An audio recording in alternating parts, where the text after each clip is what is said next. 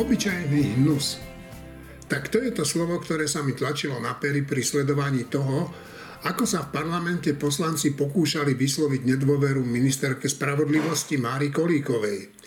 To, čo vychádzalo z úst niektorých poslancov v snahe čo najviac ublížiť tejto žene, sa nedá nazvať nejako inak ako žumpa. Už dávno som nemal taký pocit znusenia z vystúpení niektorých zástupcov ľudu nepodložené chrapunské útoky na Máriu Kolíkovú dosiahli nebývalú odpudivosť. Toto sa nedialo ani za Mečiara. A to sa teda diali veci.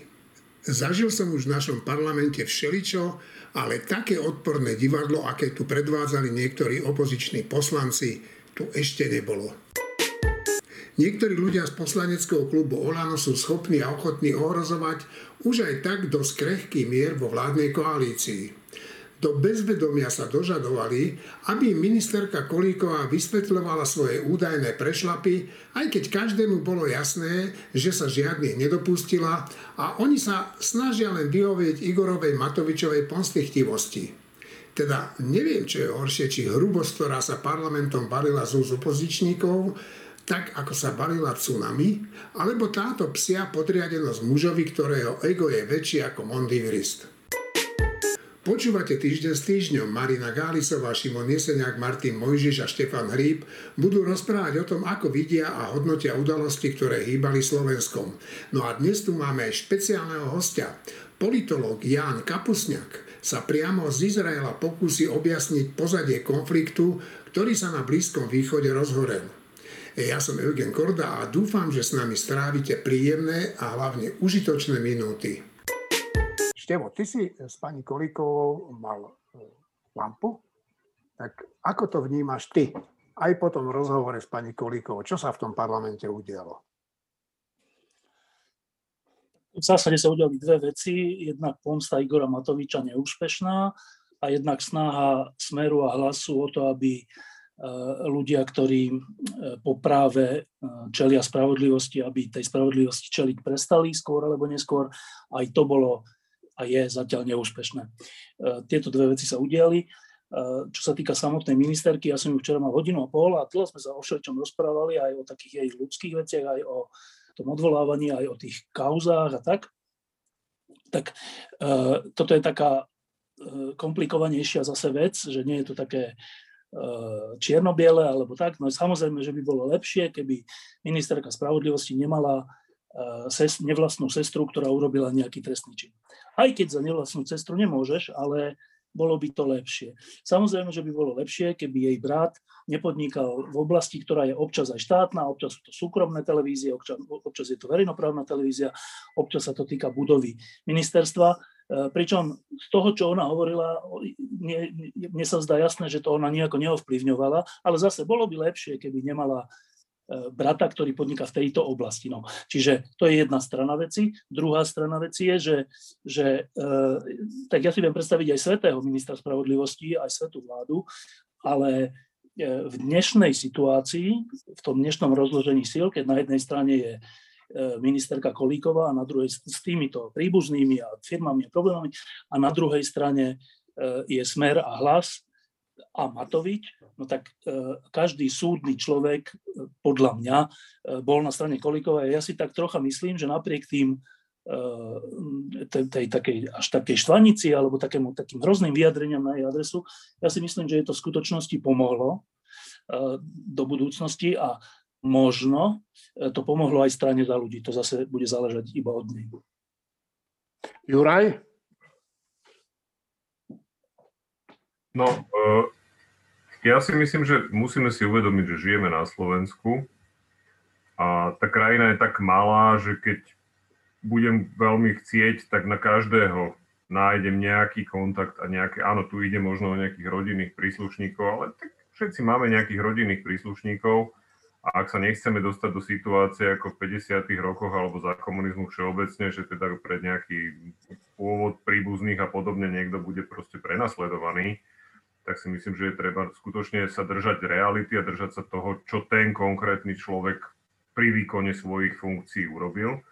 A v tomto smere ja nemám teda žiadne pochybnosti o tom, že by, že by Mária Koliková bola nejakým spôsobom v čomkoľvek namočená. Možno sa v budúcnosti niečo nové dozvieme, ale teda tie dôvody, ktoré uvádzali tí, ktorí sa snažili ho odvolať, sú pre mňa absolútne nie že smiešné, ale veľmi trápne. E, takže ja som rád, že to dopadlo, ako to dopadlo.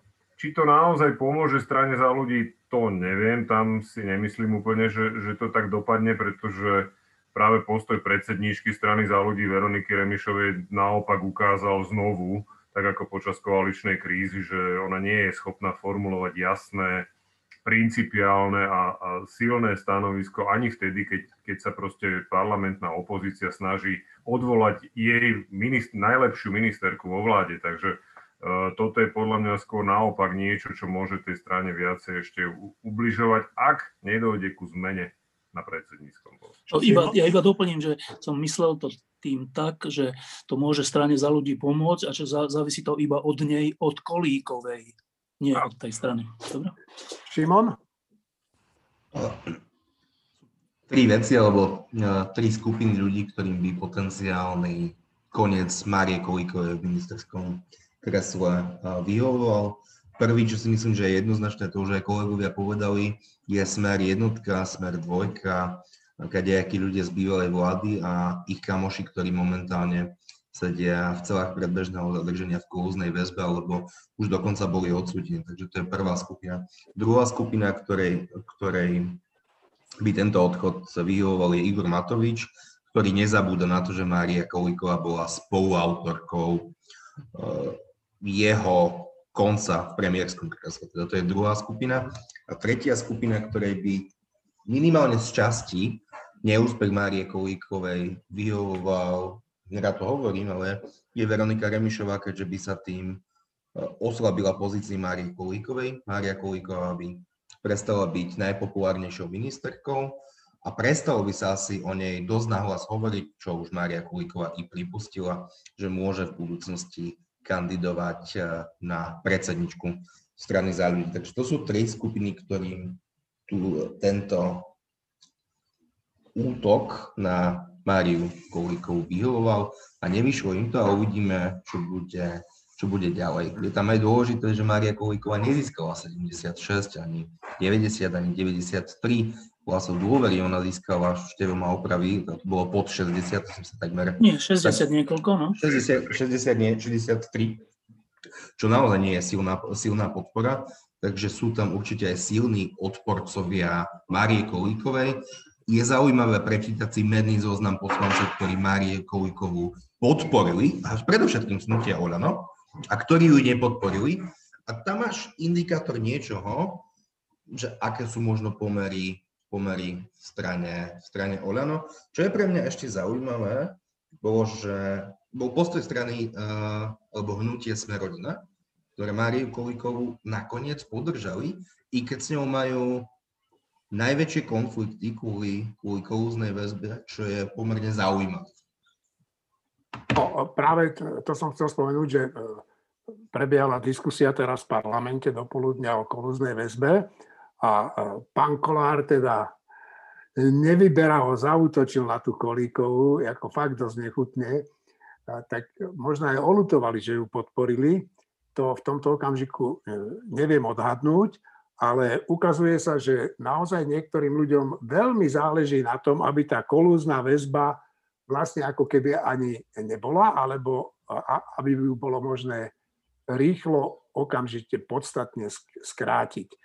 Martin a potom, Martin a potom Juraj a potom Šimon.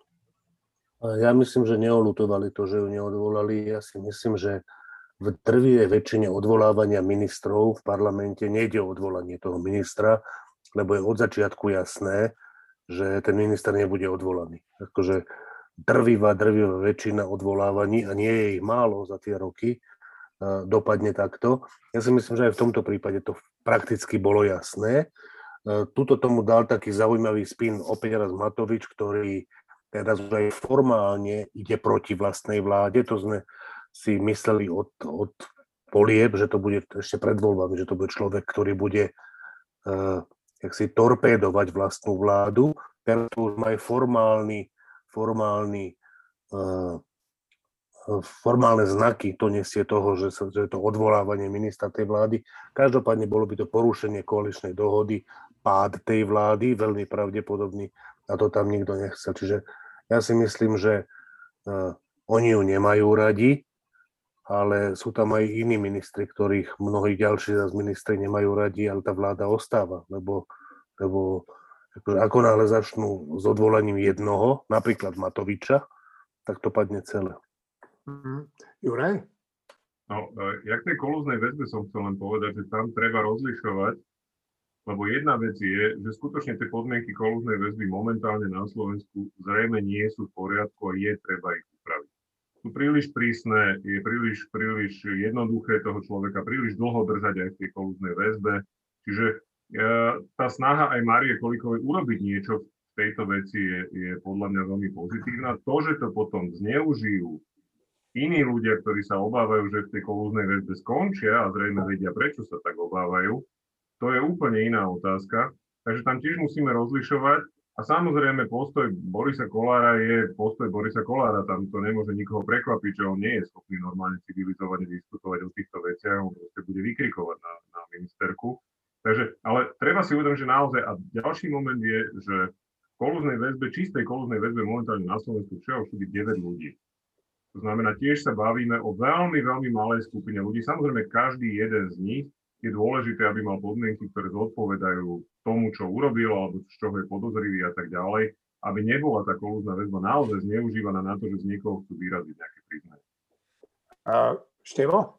Um, ja si myslím, že v skutočnosti, hoci sa veľa hovorí o kolúznej väzbe, tak uh, tam ide o jedného človeka, bývalého šefa Sisky e, Čolinského, ale ten odpor voči ministerke Kolíkove a jej reforme nesmeruje k kolúznej väzbe.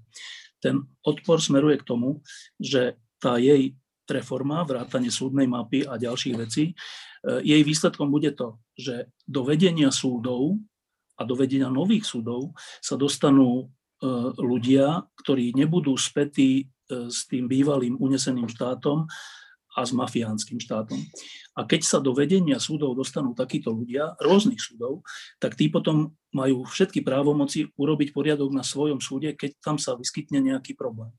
A keď sa toto podarí, tak potom sa pret, pretrhne tá dlhoročná niť, že keď majú nejakí politici problém, tak si to vybavia u vyšetrovateľov. Keď sa im to náhodou nepodarí, lebo to dostane nejaký dobrý vyšetrovateľ, tak to ešte vybavia u prokurátorov a keď sa im ani to nepodarí, lebo náhodou to dostane dobrý prokurátor, tak si to vedia cez svoje siete vybaviť u, u svojich sudcov.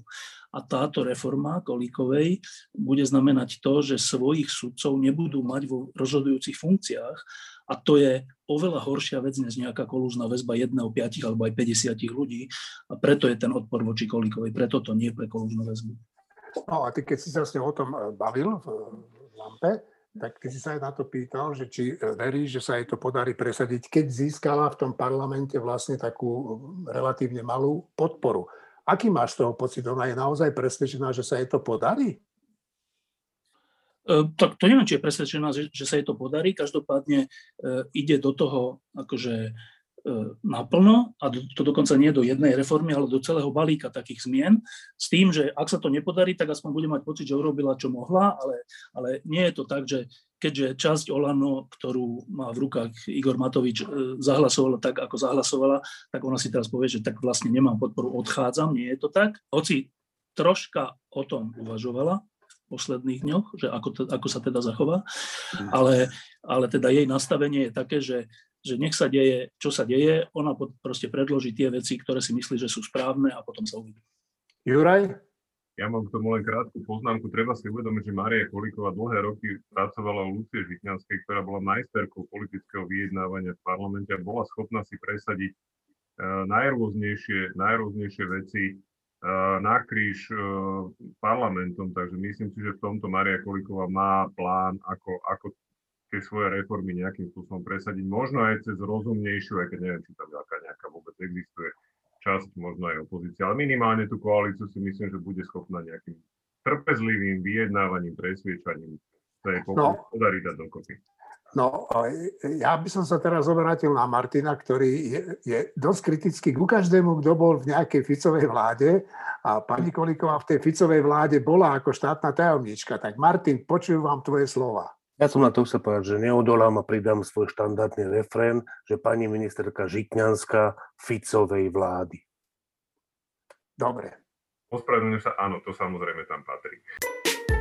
Ja teda nie som nejaký znalec e, slovenského hokeja, ale myslím si, že by stálo za to, keby teraz Štefan Hry popísal to, čo sa v tichosti v tomto našom populárnom športe odohráva. E, zjednodušene povedané, pred troma rokmi sa stal Miro Šatan a celá tá generácia sa dostali do vedenia Slovenského hokeja zväzu. E, začali robiť dobré veci, vrátanie povolania kanadského trénera Remziho, vrátanie e, povolania a zaplatenia z vlastných peňazí fínskeho experta na metodiku, na to, ako sa má hrať hokej, ktorý tu dva roky bol za peniaze Miša Hanzuša súkromné. E, vrátanie toho, že sa začalo viac podporovať mláde, že sa začali stavať e, hokejové akadémie, že sa začali stavať štadióny a tak ďalej. Teda ten progres najviac vidno na tom, keď sa pozriete na hru reprezentácie, ktorá je úplne iná, ako keď sa, ako keď sa pozera, ako keď si pamätáme spred 5 rokov, povedzme. E, bolo to úplne dobre vidno teraz v tých dvoch zápasoch s Českom, kde v tom prvom zápase dokonca sme mali, že prevahu v Prahe sa hralo a my sme prevahu, čo Češi boli úplne z toho uh, takí, že prekvapení.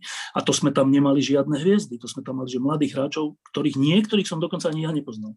Čiže, čiže uh, tie, ten progres je viditeľný. No a čo sa teda stalo, je, že táto generácia uh, teda sa dostala do vedenia zväzu, ale kluby, slovenské hokejové kluby, ktoré tvoria ligu a teda, super, teda extraligu a potom prvú ligu a tak ďalej, tak uh, tie kluby ostali do, veľk, do veľkej miery v rukách majiteľov, ktorí boli spätí s tým minulým časom a zo širokého časom a nemečkovým časom a tak.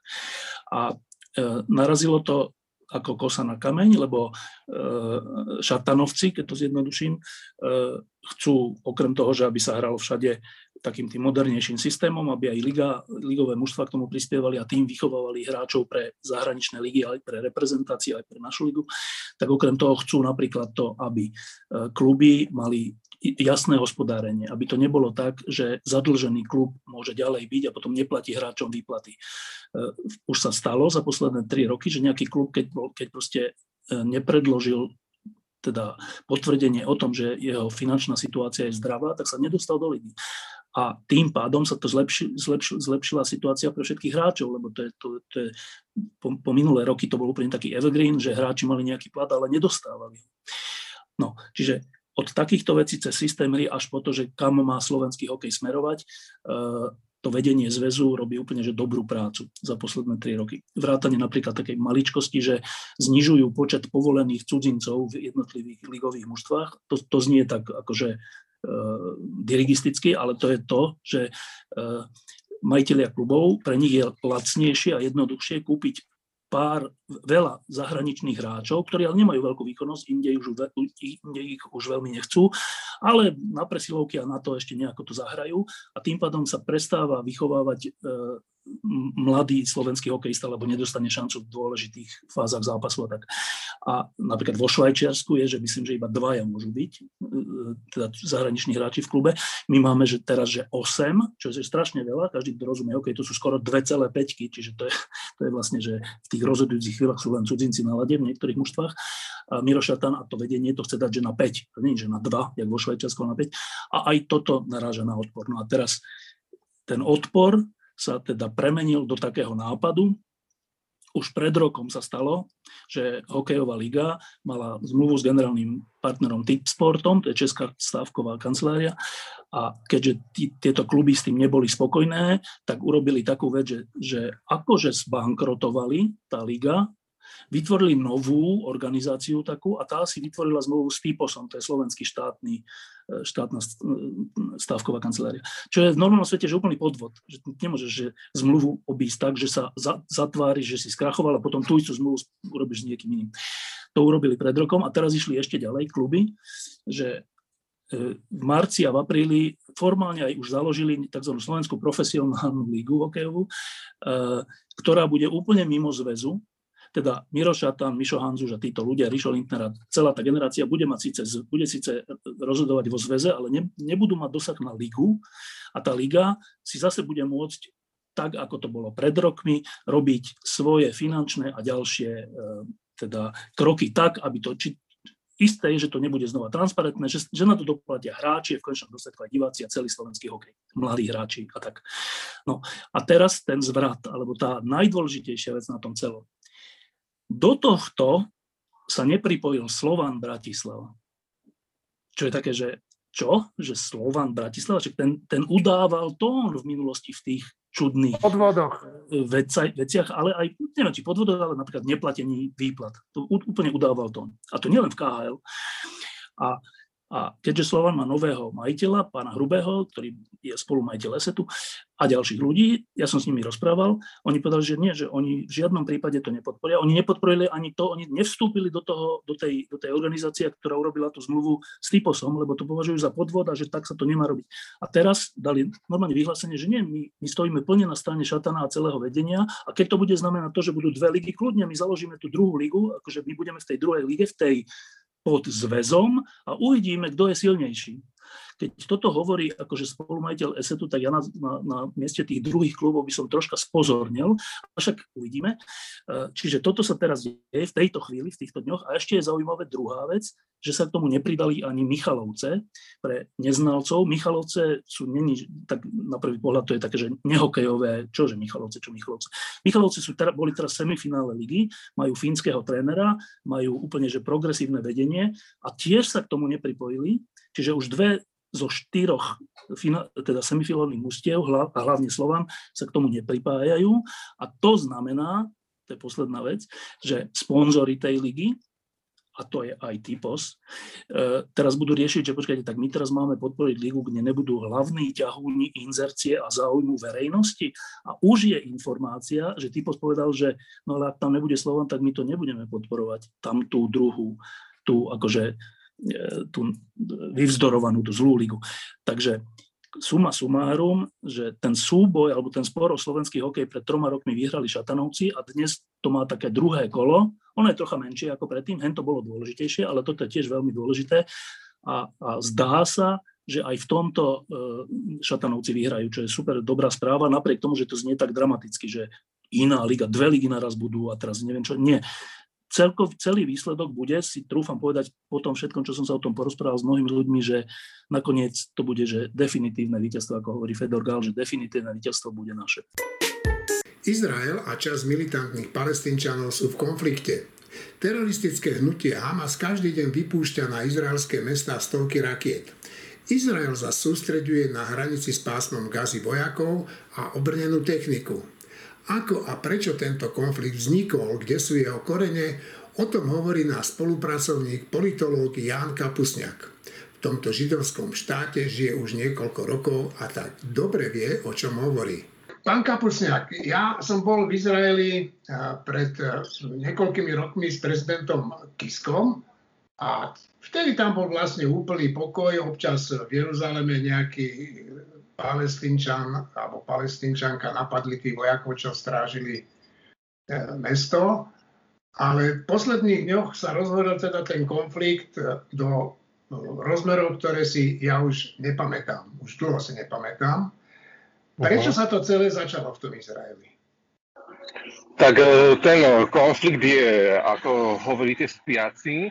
Naposledy tu bolo takto živo v roku 2014 No teraz sa ten konflikt rozhorel najmä z toho dôvodu, že čo sa týka e, zahraničnej agenty, agendy uh, veľkých mocností, izraelsko-palestínsky us, uh, konflikt ustúpil do pozadia, ustúpil do pozadia dokonca aj v arabsko-islamskom svete. Izra, Izrael minulý rok uzavrel štyri uh, mierové dohody s, so štyrmi arabskými krajinami, a no ako mucha nedávam, je dosť...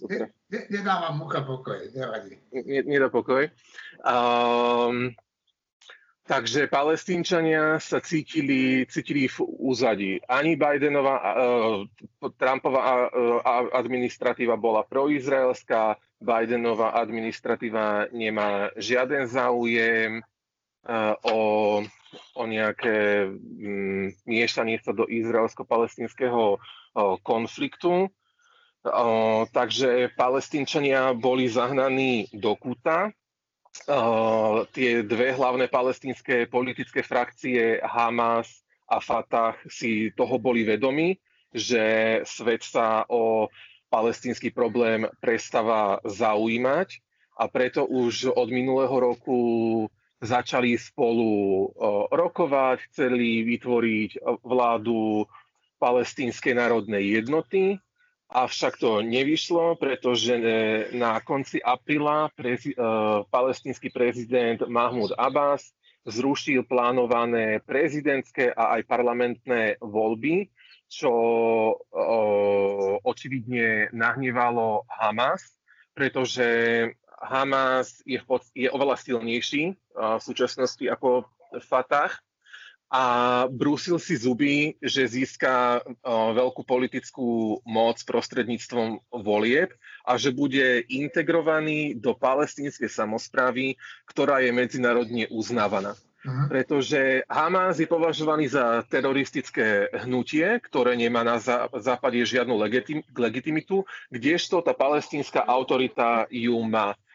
Nakoľko tie, tie voľby nevyšli, tak eh, Hamas naštartoval svoju typickú stratégiu eh, cez ozbrojený, získať moc cez eh, ozbrojený konflikt. Vlastne padli mu, no ako, pardon, tie muchy, ale ako, uh, neviem, asi, asi napokon zverejníte len zvuk. uh, Um, t- uh, no a vlastne Hamasu do toho um, vlastne zapadlo, že v Jeruzaleme uh, na, už v apríli začali drobné potičky medzi palestinskými, uh, medzi palestínčanmi a ozbrojenými zložkami, ktoré sa, ktoré proste boli neskôr uh, práve um, eskalované alebo uh, pod, pod, podmiecované práve Hamasom a Fatahom, ktorí vlastne začali používať takú typickú mobilizačnú palestínsku kartu, že Mešita al-Aqsa je v nebezpečenstve. Áno, áno. Mešita al-Aqsa je pre moslimov treťou najvýznamnejšou uh, mešitou uh, na svete, um, tretí najvý, najvýznamnejší islamský svetostánok. A preto v podstate stačí uh, povedať, že Izrael sa snaží buldozermi zničiť mešitu al-Aqsa, chcú to premeniť na synagógu, a naozaj toto, toto podnecovanie nenávisti sa vlastne v, palestínskych médiách deje na dennej báze. V podstate tých karikatúr, ktoré nejakým spôsobom zobrazujú Izrael ako agresor, ako agresor ktorý sa chce, ktorý chce zničiť tú mešitu, tak ich snáď už je aj niekoľko tisíc a naozaj ako sú veľmi kreatívni v tomto zmysle. No a potom vlastne na základe aj správ izraelských e, ozbrojených síl, aj v podstate na základe videí toho, čo sa dialo na tej chrámovej hore pri tej mešite Al-Aqsa, bolo jasné, že tie, tie potičky alebo tá eskalácia násilia bola plánovaná, pretože Hamas v podstate zmenil uh, uh, tú meštitoval akta na muničný sklad. Asi chvíľku počkáme, lebo uh, ide...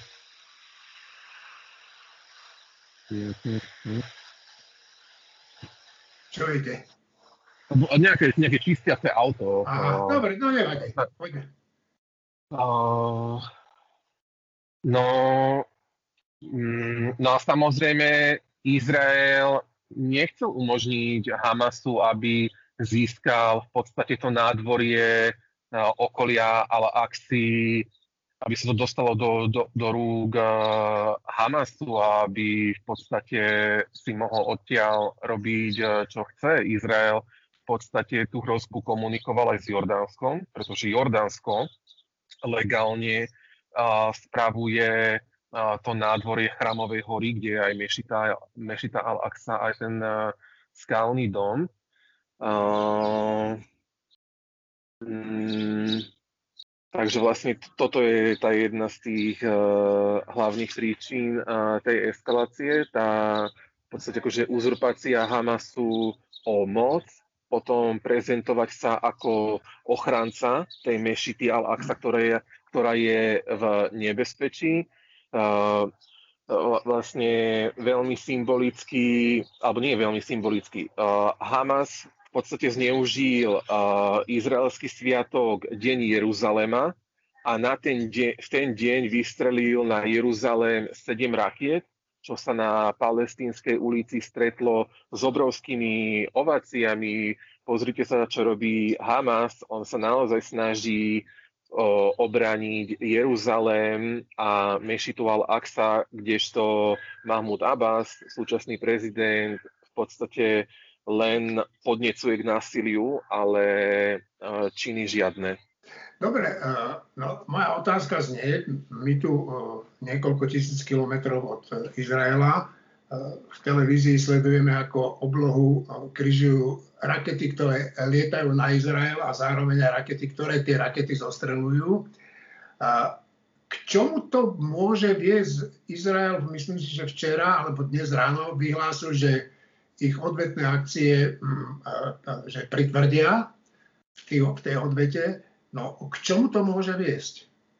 Uh, môže to v tom, ako keby v úvodzovkách najhoršom prípade, alebo v tej, tej najväčšej eskalácii môže dôjsť a tá by vyzerala ako pozemná operácia v roku 2014, že v podstate dnes ráno a, izraelská armáda vypracovala niekoľko plánov pozemnej operácie do Gazy. Ve, večer to bude predložené, alebo už to bolo predložené izraelskej vláde a tá by mala večer rozhodnúť o o ďalších krokoch. Izrael sa snaží voči Hamasu pritvrdiť najmä z toho dôvodu, že Izrael nechce umožniť teroristické organizácii, aby diktovala podmienky izraelskej bezpečnosti. A preto sa Izrael snaží vytvoriť alebo obnoviť svoju odstrašujúcu silu voči Hamasu, pretože za posledné roky to bol takmer Hamas, ktorý si kladol ultimátum, kedy sa prestane bojovať. A tým, že Netanyahu nechcel ísť do ozbrojeného konfliktu, tak často ustúpil Hamasu. Napríklad tým, že do Gazy je momentálne umožňované prinášať e, každý mesiac niekoľko miliónov dolarov z Kataru na platy Hamasu, kdežto podľa informácií spravodajských služieb samozrejme tie financie sú nie vždy využívané na platy e, pre palestínčanov, ale práve na budovanie e, arzenálu v boji proti Izraelu. Mm, tak tak preto si myslím, tak preto eh, je vlastne pravdepodobné, že tie boje budú pokračovať ešte niekoľko dní a Izrael sa bude v podstate mhm. snažiť zasadiť Hamasu takú ránu, aby bol schopný zotaviť sa až za niekoľko rokov. E, niekoľko mesiacov nebude stačiť. No, my občania relatívne pokojnej časti Európy si nevieme ani predstaviť, že ako toto všetko preži, prežívajú Židia, občania, občania Izraela. A ja keď som tam bol, tak tí Židia, s ktorými som sa rozprával, mi hovorili, že oni sú na to pripravení, že oni sú pripravení brániť svoju vlast aj za cenu obetí a, a ukazovalo sa, že vedia to všetko znášať. No tak Ako to znášajú Židia? Takisto sú ostrelovaní aj izraelskí Arabi, že dokonca vlastne aktuálne 7 obetí a z toho dve sú uh, Izra, izraelskí Arabi, otec a dcera. Ono, ono, Izraelci sú často hrdí na to, že dokážu akoby zvládať takéto, takúto náročnú bezpečnostnú situáciu. No pravda je taká, že že milióny alebo aspoň stá tisíce ľudí e, trpia posttraumatickými uh, syndromami, najmä čo sa týka, týka detí, pretože tie sireny, tie výbuchy sú, sú intenzívne, sú hlučné, Hamas často útočí v noci, uh, v podstate ľudia najmä na juhu Izraela v podstate posledné dní trávia v protiraketových krytoch, a um, ono to má, um, ten, ten fyzický dopad je oveľa menej badateľný ako ten, ten psychologický. Ten, ten, ten psychologický je oveľa väčší, preto sa v podstate Izraeli veľmi darí psychológom, že sú v podstate potrební a sú, sú nedostatoční. A práve, práve z tohto dôvodu, že 100 tisíce ľudí trpia posttraumatickými syndromami a pri akomkoľvek väčšom výbuchu pri ohňostroji a často tieto ohňostroje slúžia ako spúšťač a určitých úzkostí.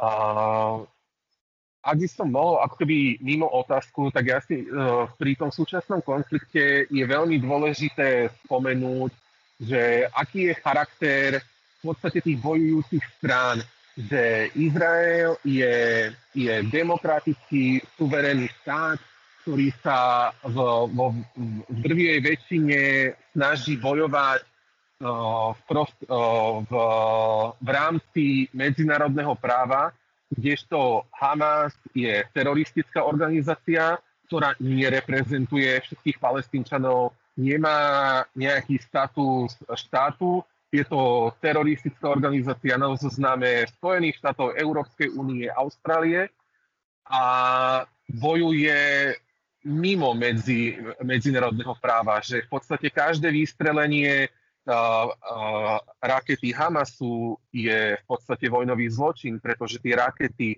za prvé odpalujú z husto obývaných oblastí, zo striech nemocníc, z mešít, z detských ihrisk a umyselne nediskriminovanie v podstate mieria na izraelské civilné obyvateľstvo. Že tie rakety Hamasu nie sú obranou, je to útok. Že tie, tie útoky zo strany Izraela sú, sú v podstate obranné, že Izrael pri nich ničí teroristickú infraštruktúru Hamasu, uh, prípadne likviduje konkrétnych uh, konkrétnych lídrov uh, teroristických hnutí, či už Hamas alebo ten islamský džihad.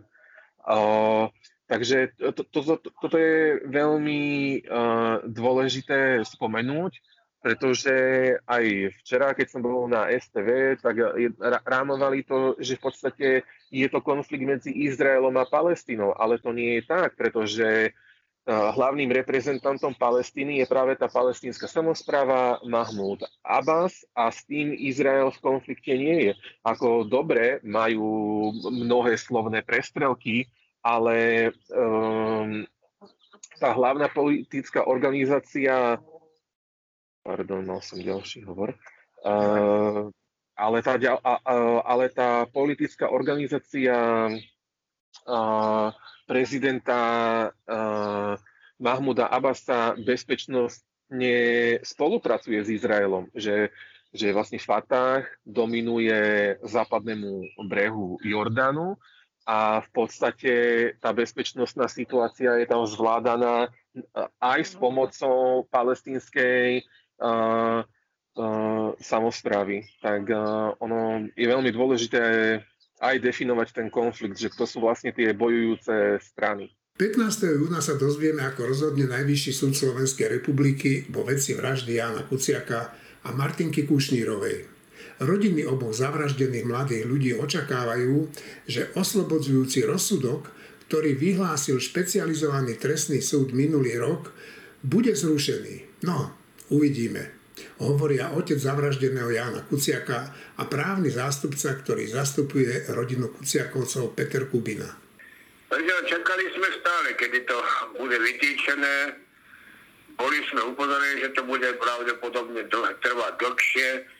Hovorilo sa niečo o tom prelome marec, apríl, nakoniec je to až maj a začiatok je vlastne v júni. No a aspoň to má jednu výhodu, že sa budeme môcť zúčastniť, lebo 15. by som mal mať za sebou už aj druhú dávku vakcinácie.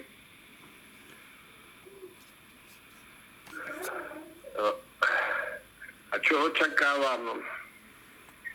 Neviem, ja, ja myslím, že to bude vrátené na špecializovaný súd a bude nejaké doplňované, bude treba nejak doplniť vyšetrovanie alebo tie dôkazy situáciu. Tak si to aspoň ja predstavujem, že bude ešte pár pojednávaní a dúfam, že to skončí dobre. No, prokurátor žiadal, aby bol vymenený aj Senát. Vy si myslíte to isté?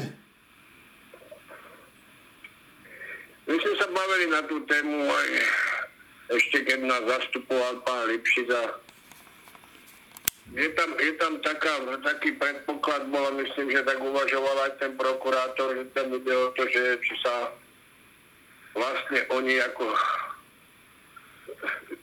sa svoju stavovskú čest budú považovať, aby trvali na svojom tvrdení pôvodnom. No. Tak nejak by som to sformuloval. Takže z toho je obava, aby, si, aby sa to tak nejak neudialo. Hm. No, uh Samozrejme, že väčšina ľudí, normálnych ľudí si želá, aby boli objednávateľia tej vraždy e, odsúdení. Ale iná vec je samozrejme, že či ste psychicky pripravení aj na to, že ten súd najvyšší môže potvrdiť to rozhodnutie. Čo v tom prípade urobíte? No v tom prípade nám nejako moc nezostáva moc možností, no lebo neviem, či sa môžeme ešte odvolať na ten súd do Strasburgu, ale to myslím, že tiež oni nemôžu zasahovať do našich rozhodnutí našich súdov. Jedna vec ma aspoň teší, že už je vlastne právoplatné odsúdenie a to isté sa myslím stane aj Žužovej, takže by to bolo aspoň to, že by boli eliminovaní a nemohli by ďalej páchať to, čo páchali a čakám, že spravodlivosť vyťazí. Pevne tomu verím, no uvidíme, ako to Jediné, čo e, najvyšší súd ako odvolací súd v tejto veci nemôže urobiť, je uznať za vinných e, tých obžalovaných, ktorí boli prvostupňovým súdom oslobodení. Toto jediné, toto jediné e, ten odvolací súd sám nemôže, inak, inak v zásade môže um, urobiť uh, čokoľvek, in, čokoľvek ďalšie. Čiže na, tie varianty sú následovné. Napríklad môže, môže potvrdiť rozhodnutie vo vzťahu k obžalovanému sa, môže potvrdiť celkovo ten rozsudok, čo znamená, že e, odvolaniam nevyhovie.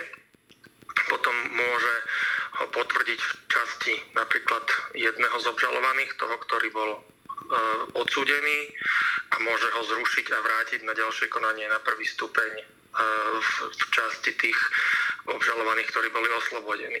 Rovnako to môže urobiť len vo vzťahu k jednému z nich. Hej. Takže to sú, tie možnosti sú pomerne široké. E, dobre. E, čo očakávate, teda, alebo čo by sa malo stať, aby bolo spravodlivosti učinené za dosť, podľa vás? Aby, boli, aby bolo spravodlivosti učinené zadosť a nielen spravodlivosti, ale aj, aj zákonu a zistenému dôkaznému stavu, tak ehm, by malo byť vyhovené odvolaniu prokurátora aj poškodených strán. To znamená, že by malo byť vyhovené aj v tom, že prokurátor žiadal vymeniť ten senát? Mm, ja sa stotožňujem e, s návrhom prokurátora v celom rozsahu, takže mm, ak to prokurátor považuje za potrebné, tak e, ja s tým súhlasím. Samozrejme, že na to musia byť preukázané dôležité dôvody, či v tomto prípade sú alebo nie sú. To bude na posúdení odvolacieho súdu.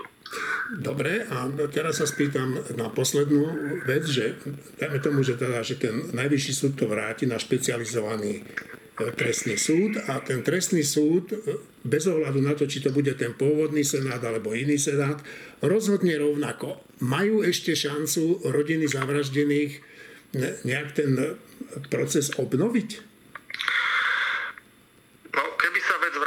súd prvého stupňa a ten rozhodne akokoľvek, tak to rozhodnutie stále nebude právoplatné, stále môže byť napadnuté odvolaním.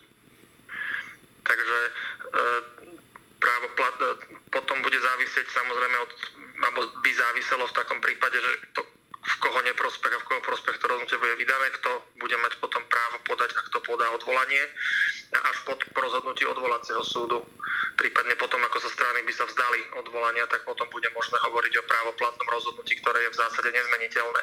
Inak, inak e, je tam ten priestor vždy.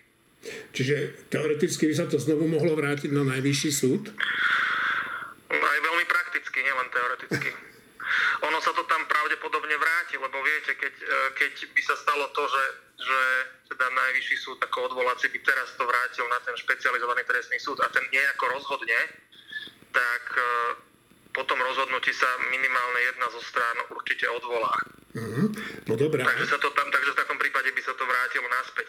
Len pre ilustráciu uvádzam, že mám teraz jeden e, prípad na stole, kde rovnako zastupujem poškodenú stranu, kde došlo, eh, kde došlo trikrát k oslobodeniu eh, okresným súdom z podobžaloby za vraždu a potom až na základe dovolania generálneho prokurátora to najvyšší súd eh, zrušil a vtedy to odňal tomu okresnému súdu, prikázal to inému a teraz sa to vlastne prejednáva štvrtýkrát. No, Trvá to už 12 rokov, ten, ten, to, to, to súd, súdny proces. No, čiže niečo podobné by mohlo eh, aj v tomto prípade hroziť? To, to vôbec netvrdím to, to, to, a dúfam, že nie. To, ja len hovorím, že, že mm, aj keď uh, okresný súd, aj, aj prípad, že keď niekoho okresný súd trikrát oslobodil, tak to neznamená, že ten niekto nemôže byť na konci dňa odsúdený. Mm-hmm.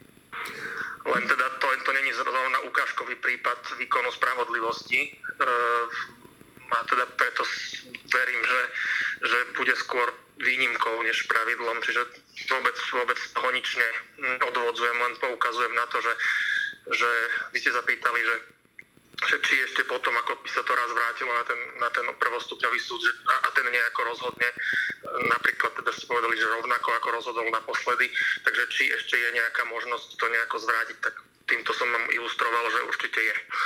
No jasné, tak znovu to pôjde na ten najvyšší súd a znovu sa to vráti na ten špecializovaný. Kedy to bude mať koniec?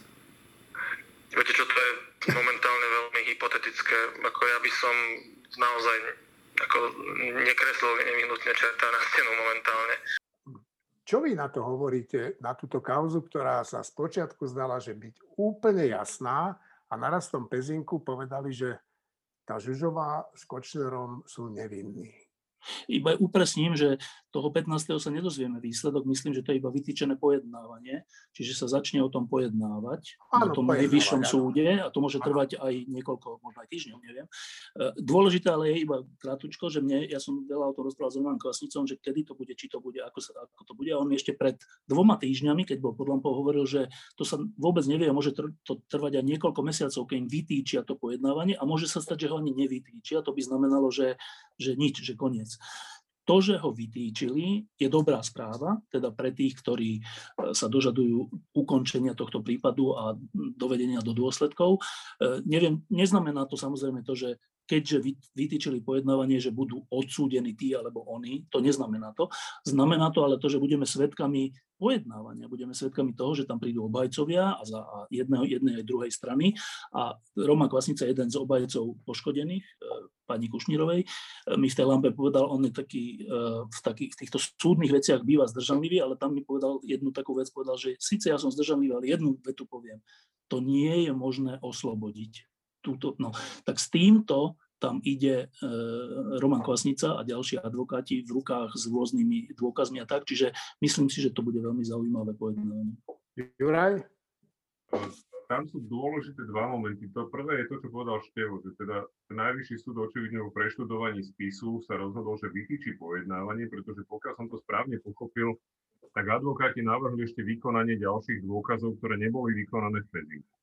To znamená, že súd sa zrejme, uvidíme 15. ale zrejme sa rozhodol, že teda nejakým spôsobom aspoň niektoré z tých dôkazov bude chcieť vykonať, preto nariadil pojednávanie, pretože pri odvolaní nemusí byť vždy pojednávanie. Súd môže rozhodnúť aj bez pojednávania.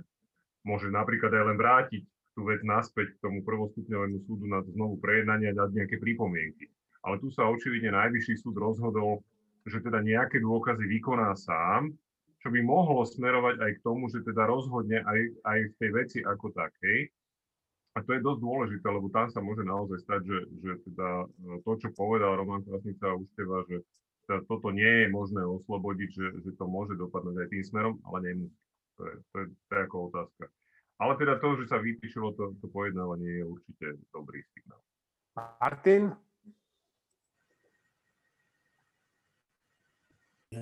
Ja k tomu nemám čo dodať, ale zasa neodolám a poviem takú jednu vetu, ktorá mi už dlhšie máta v hlave, že ja som chcel nejakým spôsobom pochopiť logiku Jána Mičovského, keď povedal to, že Matovič je slovenský Havel, išiel za svojím cieľom.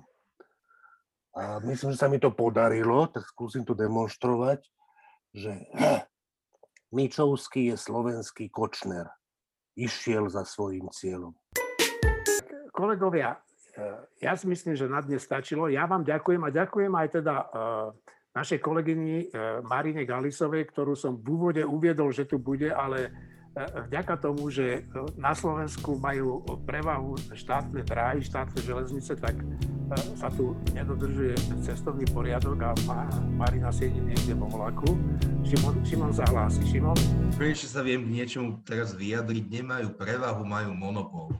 No, no ale tak jazdí tu nejaká súkromná ešte, nie? No už to končí. Neviem, či Áno, už končí. No, na tej jedinej no, tak, dobre, no tak Čo je, monopol? je jasné, tak Marina nedorazila vďaka slovenským železniciam, tak týmto jej ďakujem za neúčasť.